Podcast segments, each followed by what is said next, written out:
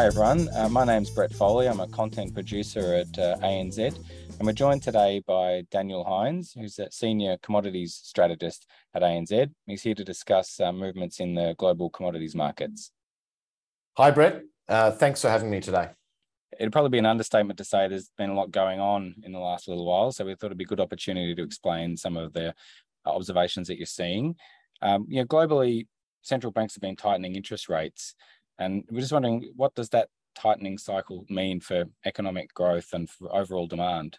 Well, it certainly has been an interesting uh, period, and uh, you know the uh, you know the high inflation that we've actually seen as a result of uh, commodity uh, prices gaining has obviously seen central banks really start to to tighten that uh, monetary policy, and you know it can have a you know quite a quite a significant impact on on global growth. Um, you know, we do expect, particularly in in uh, regions like um, Europe, where um, you know that energy crisis is at its uh, greatest. You know, the uh, the economic impact is going to be uh, quite significant. But certainly, you know, for uh, for countries like the US, where you know the central bank there has been uh, quite aggressive in in taming inflation, um, there's certainly going to be complications. We've seen a lot of futures markets start to obviously price in a fairly aggressive rate hike cycle, which has then led to, I suppose, lower um, estimates of uh, economic growth, and and clearly commodity markets, which you know are driven by uh, that uh, that global activity, um, are now expected to to weaken, and, and so you know we've seen uh, that play out in terms of uh, prices with uh, you know commodities like um, copper and oil obviously falling quite quite sharply over the past couple of months. But I mean, when you step back and, and have a look at uh, I suppose previous rate hike cycles, it's actually not all that bad news for commodities. Um, we've actually seen or have seen um, over the past sort of four or five cycles um, demand and subsequently uh, commodity prices hold up relatively well. And I think the basis of that is that you know central banks are tightening because you know the the economy is too hot. Um, and, so you know demand under that sort of scenario should be relatively uh, strong, even though they are obviously looking looking to to tighten that uh, somewhat to um, you know I suppose lessen the the impact on on consumer prices. But but ultimately, uh, the reason for the rate hikes are because economic growth is is quite strong or too strong, um, in a sense. So um, you know we we actually do see that after that initial shock around um, the market repricing, I suppose. Um, uh, interest rates uh, or expectations of interest rates, then uh, we do see uh, commodity prices start to stable. Mm. And you mentioned Europe. Uh, you know, one of the major uh, factors affecting the global commodity markets is the war in Ukraine and, and a resulting gas crisis in Europe. What what has that situation done for demand of commodities like uh, coal and LNG? The sheer scale of cuts to, to Russian gas, in particular to, to Europe, um, you know is is um, so significant that um, you know they they just can't replace it with anything in the uh, in the shorter term and and so that's going to force them to make some hard decisions and they've certainly highlighted some of those uh, including um, restricting um, gas consumption to certain sectors um, particularly i think the industrial sector ultimately there are going to be uh, sectors there which just can't operate uh, purely because there just is not enough um, gas or you know other energy there to, to really power them. So, you know that will ultimately you know lead to you know weaker um, industrial output um, through a lot of sectors, and and and that does um, does bode, uh, you know, uh, not well for you know that the uh, the uh, the country and the continent there um, as a consequence. Initially, um, it's going to mean, unfortunately, for um, for the globe, you know, an increase in emissions um, as they uh, push back towards you know more fossil fuels just to meet that um, that gap in gap in energy. So um, coal in particular will be lent on uh, a lot more. Uh, for example, Germany is looking to restart old coal-fired power plants, um, and uh, and they'll also look to uh, delay the the phase out of the the nuclear power industry. Uh, once again, Germany was was in line to close all of their nuclear power plants by the end of this year um, and obviously faced with you know an acute shortage over their winter, um, you know they've decided to at least delay that that phase out as well. Ultimately, I do think it's going to support or accelerate, in fact, um, investment in renewable energy. So I think over the medium to longer term, we're probably going to see an acceleration of that transition, uh, which is which is obviously quite um, promising. Uh, but as I said, it's going to be that that this this period now between uh, between now and, and when that renewable energy capacity can really make a difference, which is going to be uh, going to be diff- um, difficult. And so um, I do feel like you know the LNG uh, market globally is now positioned to take a much um, much stronger sort of um, uh, position within the energy mix as that transition um, evolves. Um, it certainly um, you know ticks the boss boxes in terms of um, you know being a, a, um, a less uh, less emitting um, energy source, particularly compared to to coal fired power, and it can be brought on relatively uh, quickly compared to other energy sources. Another energy source, obviously, is oil, and and with the conflict in Ukraine, has meant Russia has been hit with sanctions. Uh, what, what has that meant for the for the global supplies of crude oil? I mean, it's uh, producing about um, 12% of global supply. So anytime you get a hit of that magnitude, it's going to make you know quite quite a number of waves across um, the industry. I mean, at the moment, um, they've been able to find alternative buyers.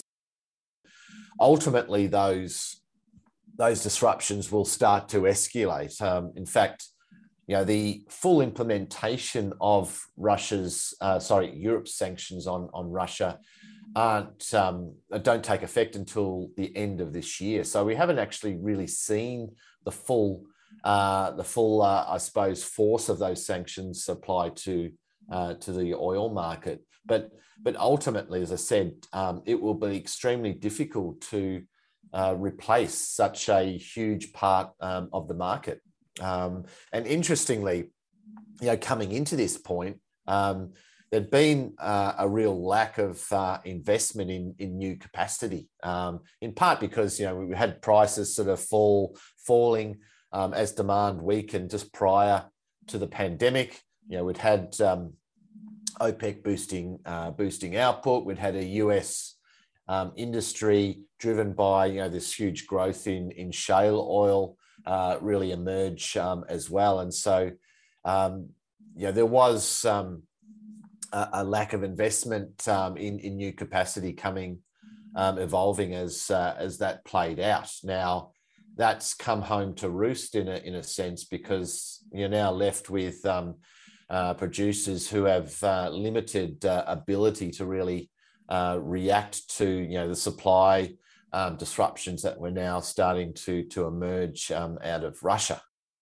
You know, ultimately, the industry is just ill-equipped to um, you know support that um, that disruption, and that that will mean that markets you know will ultimately push prices to a point where you start to see some sort of demand destruction because it just can't um, the supply side just can't bridge that gap. And that underinvestment that you talk about, uh, that's all. Is, is, that not also the case in, in in other commodities where producers have you know underinvested in in new capacity in recent years? So could you say that also about a number of other commodities?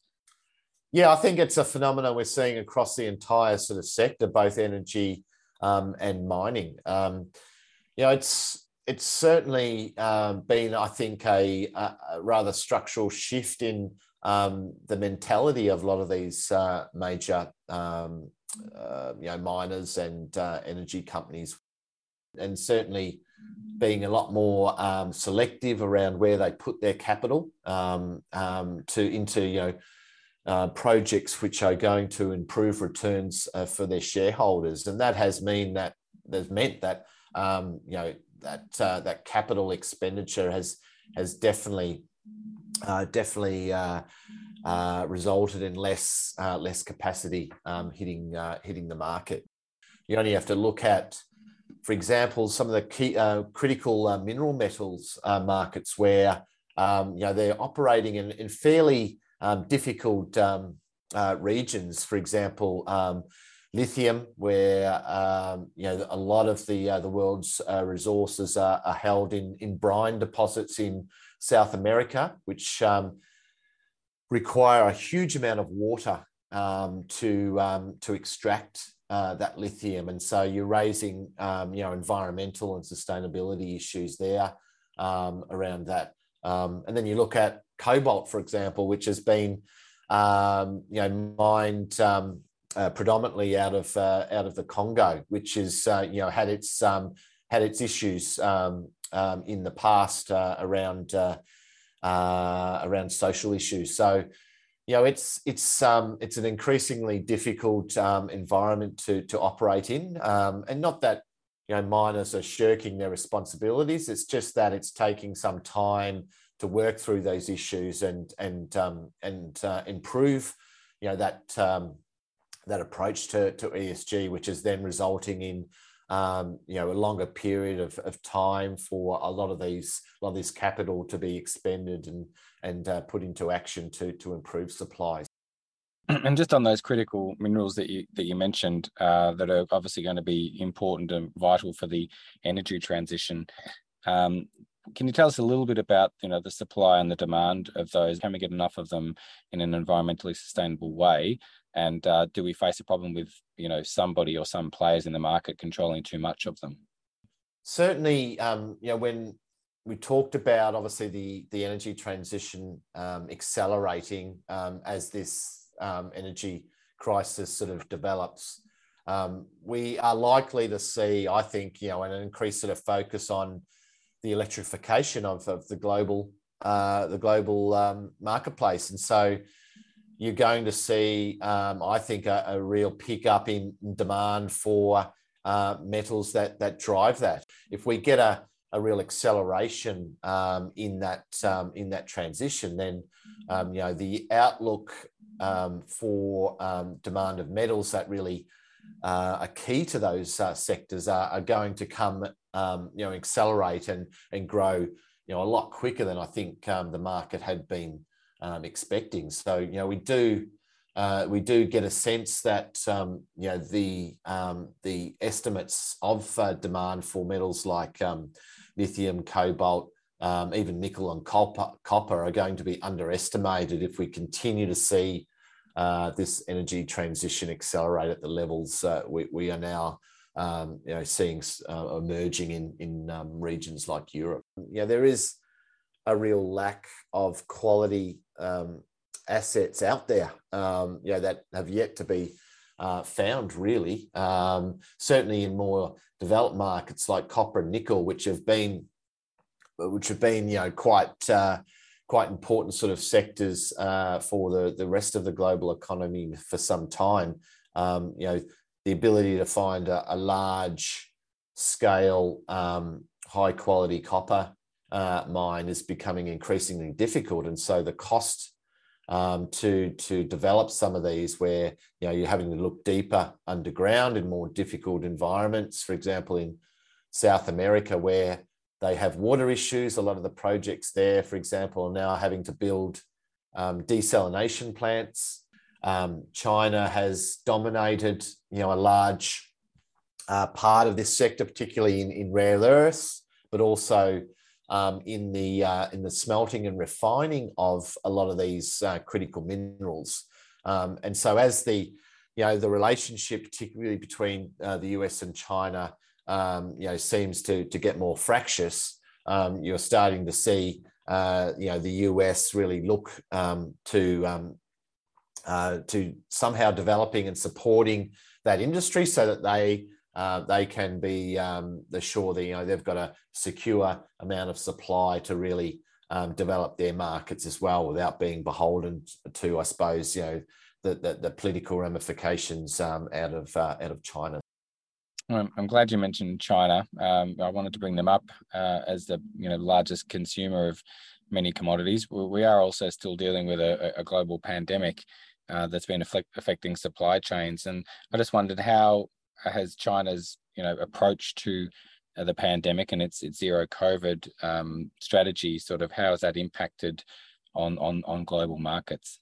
Well, it's had you know quite a big uh, impact. I mean, you you have someone uh, that uh, consumes you know more than half of, of global demand for some commodities. So Certainly, the um, the energy markets, um, you know, like um, like what occurred during uh, the initial phases of the pandemic in more developed markets. You know, we've seen obviously demand um, weaken as a consequence of that. Um, but you know, it has also disrupted supply chains within the um, country as well, and that's impacted uh, both uh, industrial activity, uh, but also you know uh, ultimately you know that that demand for for metals, um, and so um, you know we've seen a, a, real concern, I suppose, about what that means for um, a lot of these uh, you know global uh, global markets, and it's really been the reason why we've seen prices come off